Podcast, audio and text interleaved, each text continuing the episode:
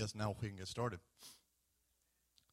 Uh, first, I want to thank uh, the prophet for uh, allowing me to, to minister uh, this morning.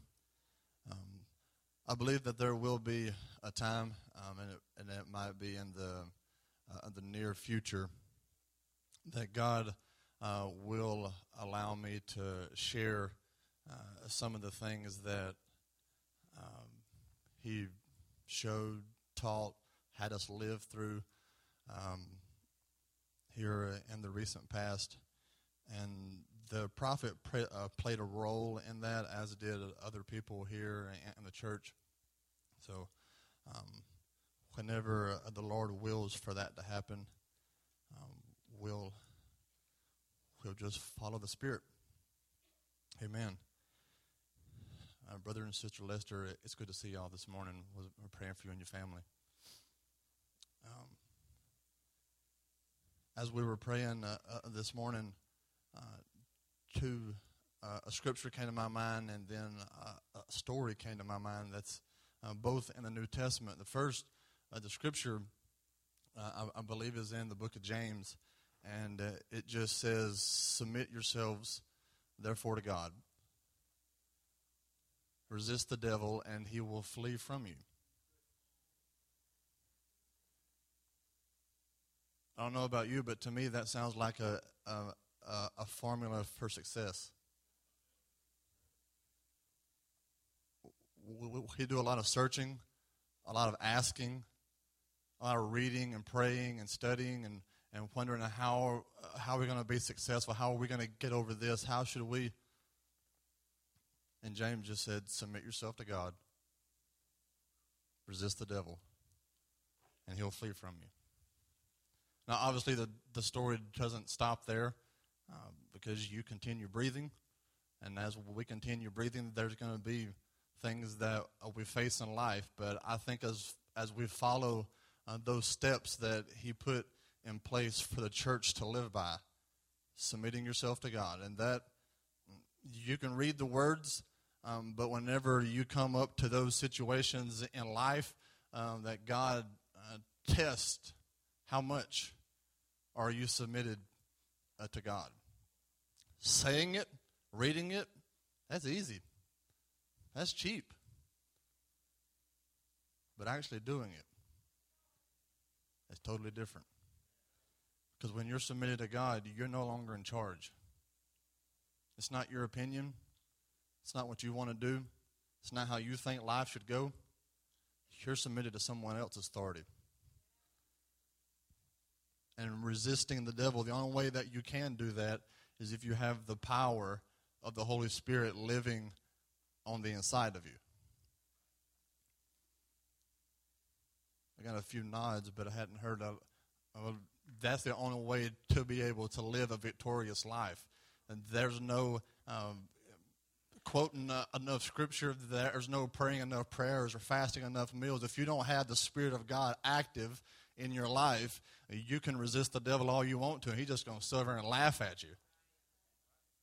But if you have the power of Jesus Christ living on the inside of you, he has no choice but to exit the room whenever you tell him to get out.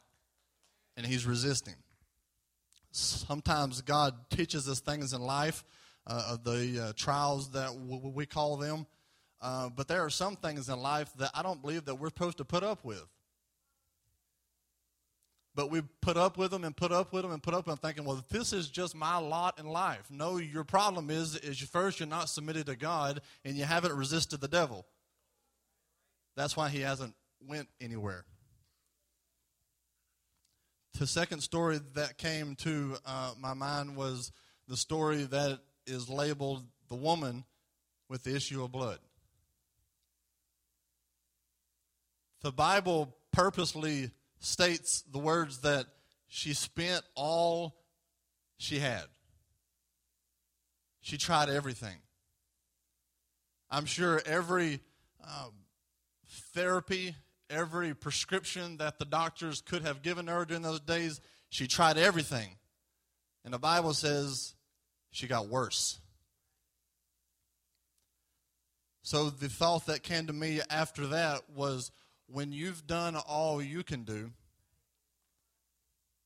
it's time to see what all he can do.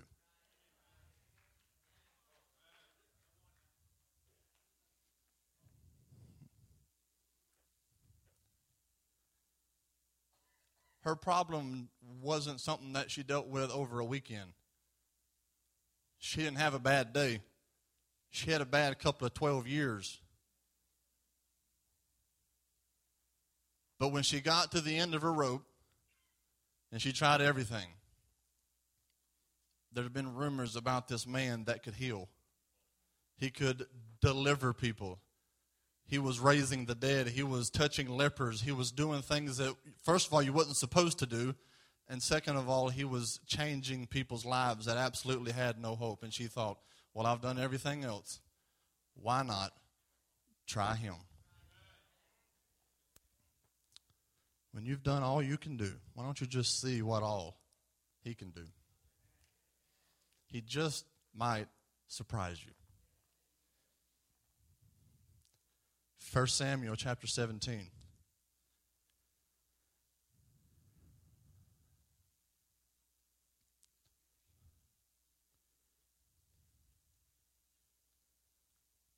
We'll start in verse number 2.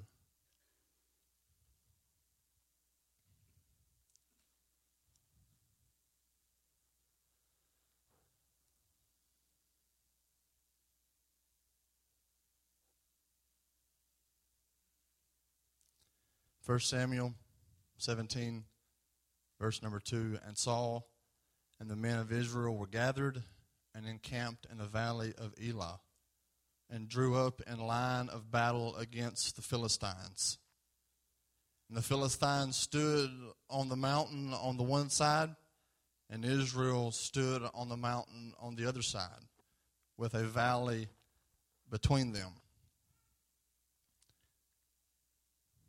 And there came out from the camp of the Philistines a champion named Goliath of Gath, whose height was six cubits and a span. He had a helmet of bronze on his head, and he was armed with a coat of mail. And the weight of the coat was 5,000 shekels of bronze. And he had bronze armor on his legs, and a javelin of bronze slung between his shoulders. Wonder why the Bible goes into such a detail on who this man was, how big he was, the armor he had on, his persona. Verse number seven says, The shaft of his spear was like a weaver's beam, and his spear's head weighed 600 shekels of iron. And his shield bearer went before him. Can you imagine carrying that dude's shield? I mean, your shield's supposed to cover your body. His shield bearer must have been a stud. Verse number 8 And he stood and shouted to the ranks of Israel, Why have you come out to draw up for battle? Am I not a Philistine? And let him Nope, I skipped something. And are you not servants of Saul? Choose a man for yourselves and let him come down to me. If he is able to fight with me and kill me, then we will be your servants. But if I prevail against him and kill him, then you shall be our servants and serve us. The Philistines said, I defy the ranks of Israel this day. Give me a man that we may fight together. When Saul and all Israel heard these words of the Philistine, they were dismayed and greatly afraid.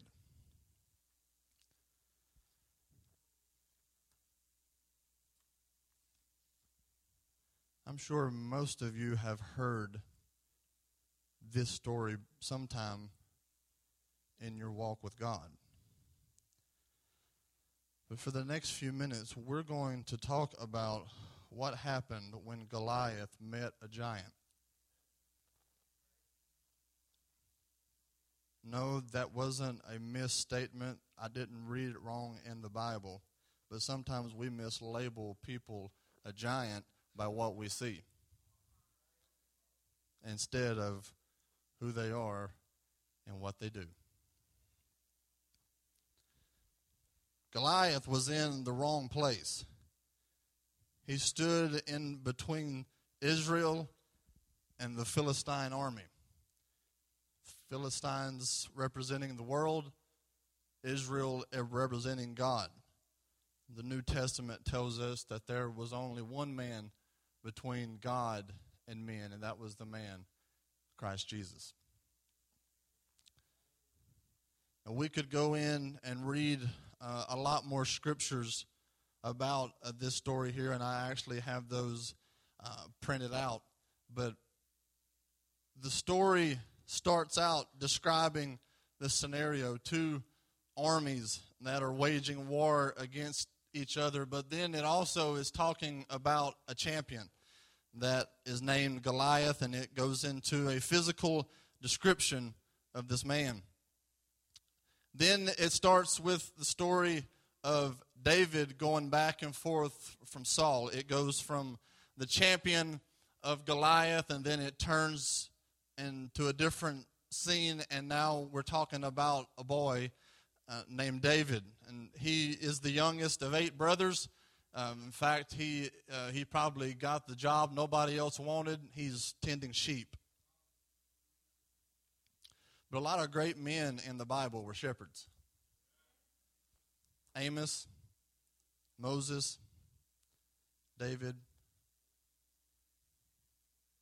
But then we, we pick up the story where David's dad said, Hey, it's time for you to go uh, check out and see what's going on. Bring some stuff to your brothers, bring some stuff to the captains, and uh, bring us word of the war. See, see what is going on. And about the time that David's chariot rolls up, the two armies are coming together, and then here comes Goliath.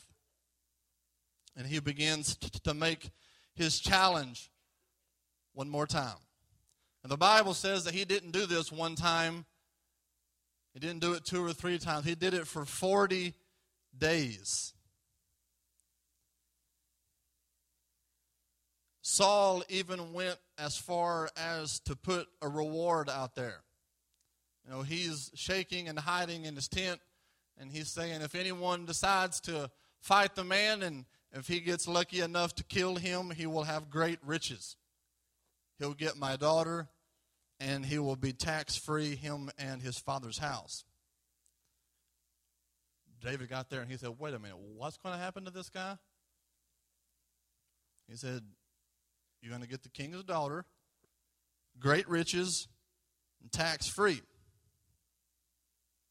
And then his oldest brother decides to join the conversation and said, We know exactly why you're here and who, in, in his own ways, he tried to uh, insult David. He said, Why and who have you left those few sheep with? And David was, What did I do? I was, I'm just here asking what dad said to come ask. I didn't expect to see you all so scared. Now, this is coming from little brother, so it's probably not going over very well. He turned, David turned one more time and said, What is going to be done for the man who kills the champion? And they told him one more time. David's mind, he was thinking, I was going to fight the guy for free. It's a good thing I didn't offer before you said that. And David said, Hey, don't let anyone's heart fail them because of him. I'll fight him. And they immediately brought word to Saul Saul, we have found someone to fight Goliath.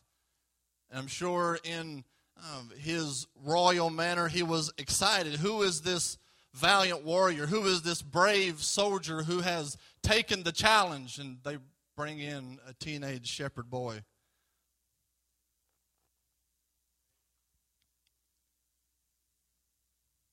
And David looked at Saul and Saul looked at David and said, He said, You can't go fight him. He said, You're but you're a youth. And this guy, he's been a warrior from his youth. And David said, Well, you're right. From the outside, I just look like the youngest of my brothers. From the outside, I just look like a teenage shepherd boy. We know that he was a teenager. The Bible doesn't tell his age at this time, but it does say that all the men of war started at the age of 20. So he was younger than 20 because he wasn't at war yet. And he began to tell Saul, well, Saul, there's a little few things in my resume that you might not know about. You see, back at home in, in my room, I have a bear skin rug. I have one on my wall, and that used to belong to a lion. I took his life. The Bible even said lions and bears, not just one lion and not just one bear. I would go as far as to say David was crazy.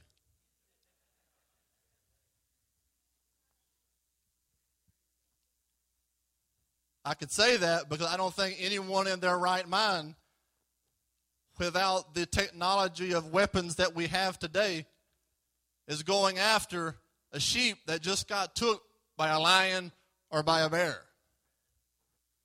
This young man had a backbone, as we used to say, like a saw log. And for those of you that don't know what a saw log is, it is the widest part of a tree that they use for lumber. It was straight, strong. Someone even told me I'll withhold the name to protect the guilty. They said, oh, I'm not really sure if I believe that about David. He, he was probably just your typical teenager, and he was just naive. I said, Well, I don't know if I support that theory or not because someone on the back side of the hills of Bethlehem is not going to chase after a lion because there's no one there to pat him on the back and go, Wow, you're really brave.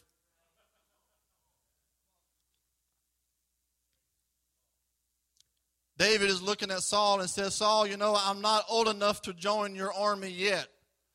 I don't have any records as far as you know, but there were times that lions and bears came to the flock that I was put in charge of, and they would take an innocent lamb out of the flock, and I would run after him. I would grab him by his beard, and I would take that lamb out.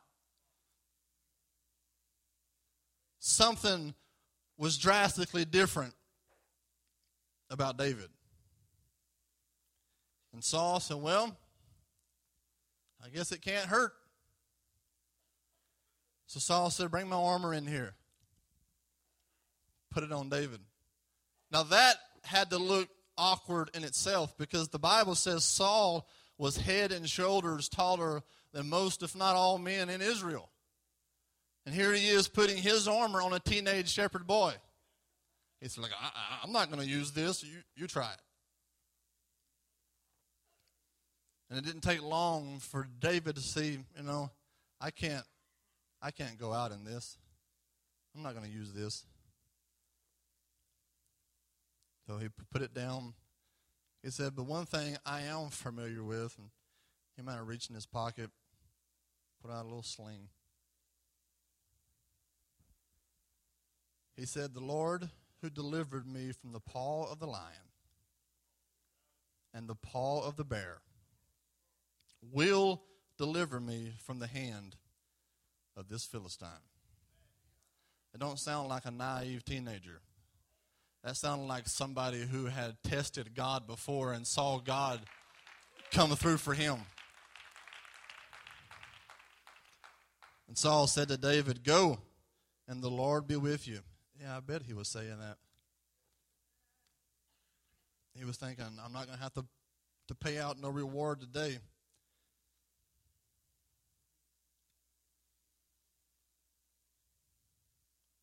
The Bible says that David took five smooth stones and his staff. And he approached the Philistine. And the Philistine moved forward and came near to David with his shield bearer in front of him. I'm reading in verse 42. And when the Philistine looked and saw David, he disdained him, for he was but a youth, ruddy and handsome in appearance. So he looked at him and said, Man, this is a pretty boy. He said, But am I a dog? That you insult me, that you come to me with sticks? And then he began to taunt David. He said, I am going to feed your flesh to the, to the birds of the air and to the beasts of the field. David wasn't having any of it. He said, You come to me with a sword. This guy's sword and spear was probably bigger than David was. But how many times are we intimidated by what we see? We don't even fight the battle because we're already defeated in what we see and what we hear. So there's great men of war hiding in their tents right now. What chance do you have? And most of the time we go, you know what? You're right. I don't have any choice. And we go back and we sit down. And day after day, the same challenge comes, the same taunting comes. He says, You come with me with a sword and a spear and a javelin. He said, But I come to you in the name of the Lord of hosts the God of the armies of Israel, whom you defied, this day the Lord will deliver you into my hand. Sounds just a little bit cocky.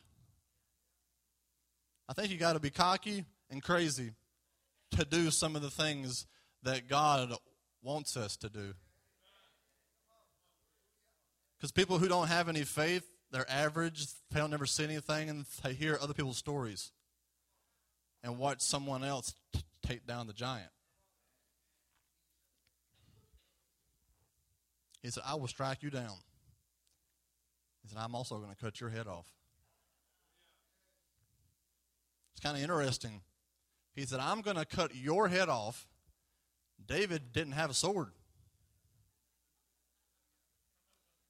So, what he's telling you is, he's, I'm going to cut your head off with your sword. I got a staff in one hand and a slingshot in the other. But before this battle's over with, pal, I'm using your sword to cut your head off.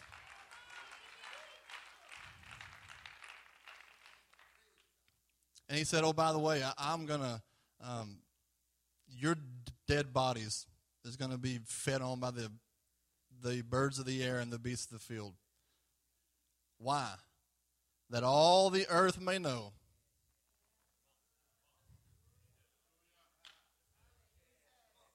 that there's a God in Israel. Why does God put us in impossible situations that it seems? Why? Because we claim our God is different than anybody else's. And it's time that we would stand up and use the faith that He give each one of us to let them know there's a God in San Antonio. There's a God who lives inside of me. Amen. Your God might be dead. He might be paralyzed. He might be stuck somewhere doing something, but my God's alive. My God can do things. And the interesting thing of David's proclamation when he said, I come to you in the name of the Lord of hosts, he didn't have the power of the name of Jesus that we have today. He knew him by different names that God would reveal himself to in the Old Testament. He knew him as El Shaddai. He knew him as Elohim or as Jehovah or as Yahweh. He did not know the name and the power of Jesus. But yet he could look a man who was almost 10 foot tall and said, Today you're coming down because of the God of Israel. That's why I could tell you today we're going to talk about when Goliath met a giant.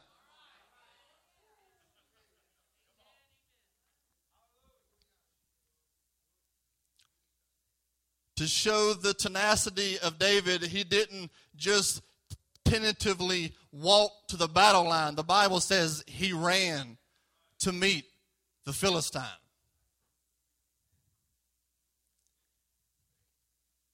And he prevailed over him with a sling and a stone.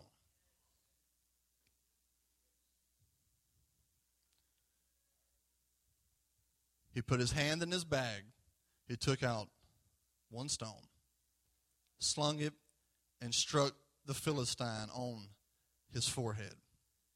Verse 51 said that he ran and stood over the Philistine, took out his sword, drew it out of its sheath, and killed him, cut off his head with it. And when the Philistines saw that their champion was dead, what did they do?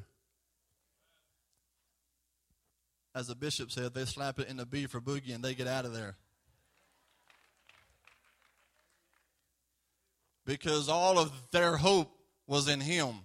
All of Israel's fear was in him. But when, when he went down, they went out. All because Goliath finally met a giant. And the men of Israel and Judah rose with a shout Suddenly, the men of Israel replaced fear with courage. These are the same men for over 40 days have not answered his challenge. The same men that have heard the reward of riches and marriage of his daughter and tax free. They eh, didn't accept it. No one's going to go meet him and say, Hey, have you seen this guy?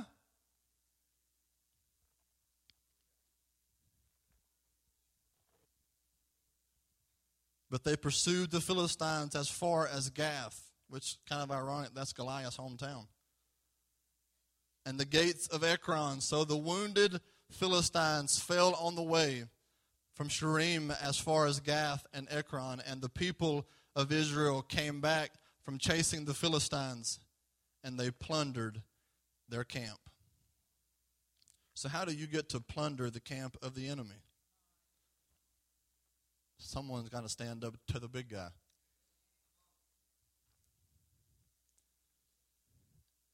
I actually read somewhere where it said, it's not obviously in the Bible, but it said that there was uh, a chance that Goliath had poor eyesight. Why did he tell David, Come here? Get to where I can see you.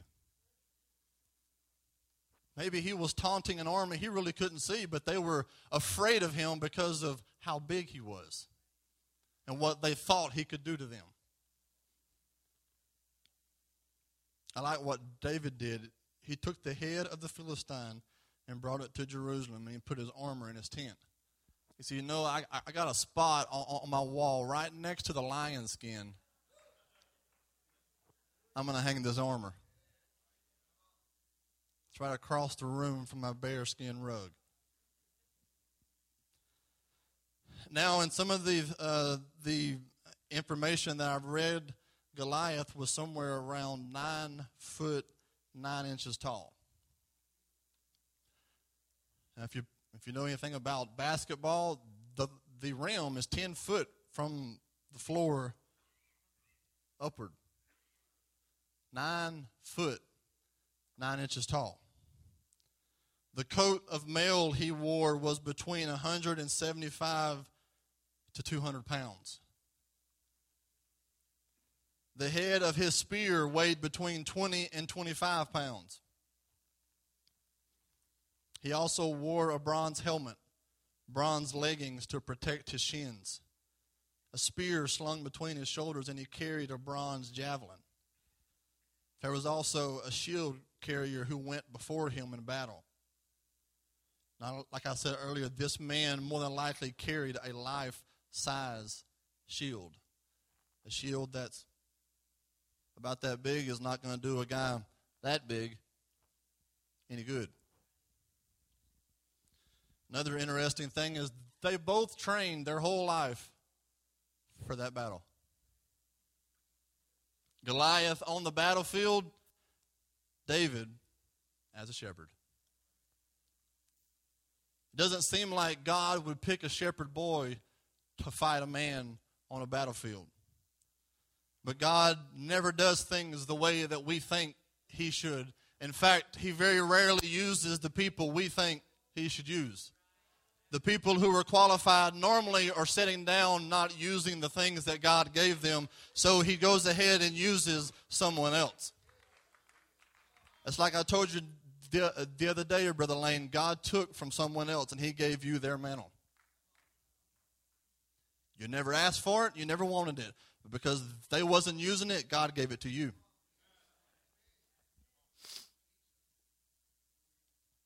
Not only did the encounters with the bear and the lion prepare David for his eventual meeting with Goliath, but his untold hours of practice with a slingshot.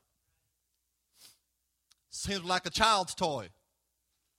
But actually, it was a very high tech weapon in those days. A sling was a leather pouch with two long cords attached to it, and a projectile, either a rock or a lead ball, was placed into its pouch. It was not a child's toy. It's, in fact, an incredibly devastating weapon. If you do the calculations on the ballistics, on the stopping power of the rock fired from David's sling, it's roughly equal to the stopping power of a 45 caliber handgun. No wonder why a big boy hit the dirt. It was the same thing if David would have pulled out a Glock 45 and went. David was an expert at what he was doing. It wasn't an accident that God had him isolated on the backside of the hills of Bethlehem, watching sheep, protecting sheep, fighting lions, fighting bears, and using a sling. Because he said, One day, David, you're going to be faced with somebody else's giant, but you're going to bring him down. Everyone else is going to be hiding and be afraid, but because of you have uh, surrendered yourself to my will, you're going to be very prepared for this battle. Where others may have looked at Goliath as this man is so big, there's no way I can defeat him. David may have looked at him, this guy is so big, there's no way I can miss. Maybe that's the reason why he took four extra stones. I don't know. But it only took one. And it hit him in the only place that he was vulnerable his forehead.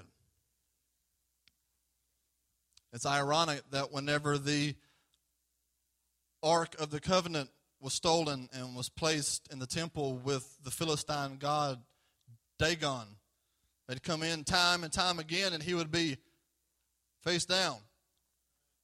Well, when David got finished with Goliath, he was also face down.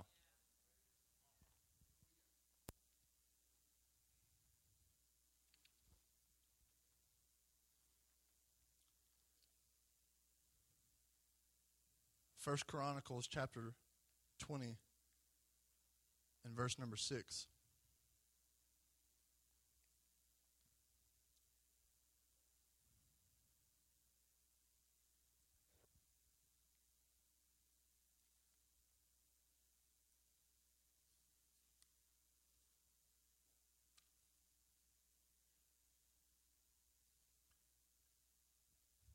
First Chronicles 20, verse 6 says, And there was again war at Gath, where there was a man of great stature, who had six fingers on each hand, six toes on each foot, 24 in number, and he also was descended from the giants.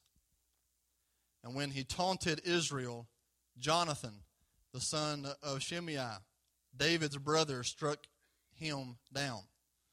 These were descended from the giants in Gath and they fell by the hand of David and by his servants. Something interesting about this little short passage that we just read is Jonathan was David's nephew.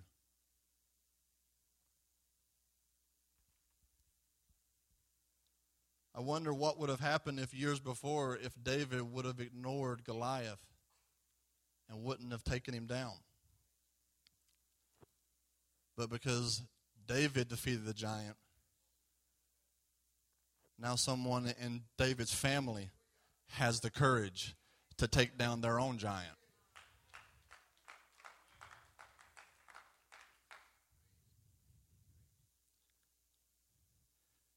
Might be a little bit easier to stand up and slay a giant if someone in your family already has.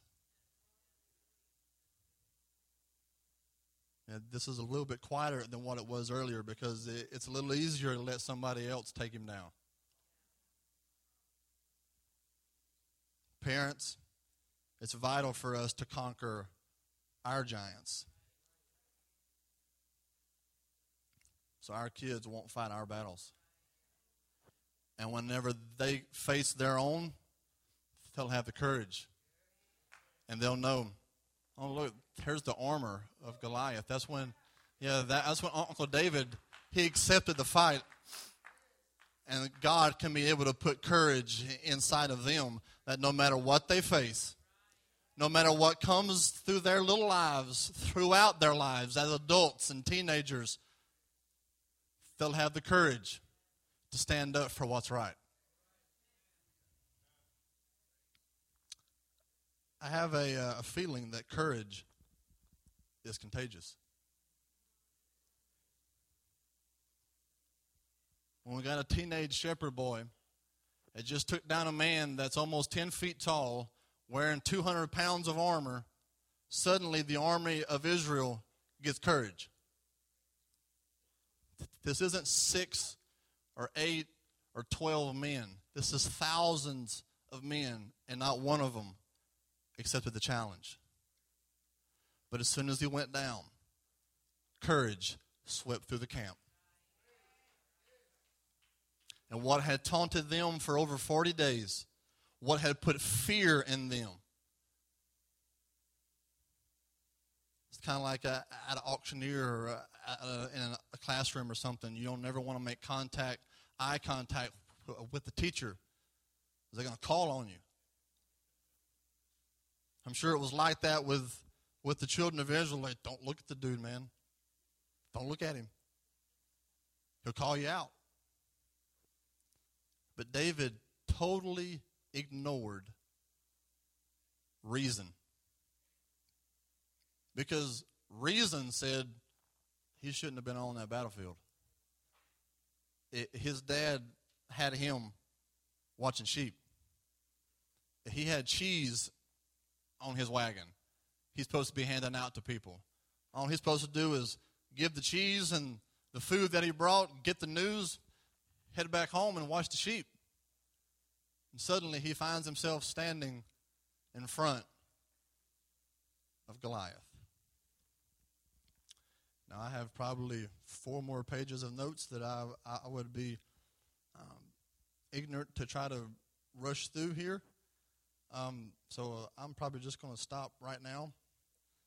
But there are many other instances in the Bible, especially in the New Testament, that mentions groups of giants. Today, we may not have physical giants that they faced uh, then, but we do have things in our life that are gigantic. Jesus even referred to that as a mountain. He said, If you think that this mountain's big, he said, if you have faith, all you got to do is tell it to be plucked up and be cast into the sea, and it has to obey you. We have giants in our life. All of us do. But the thing about giants is you can ignore them, they ain't going away. Because eventually they're either going to plunder your camp or you're going to plunder theirs. Thank you for your time this morning.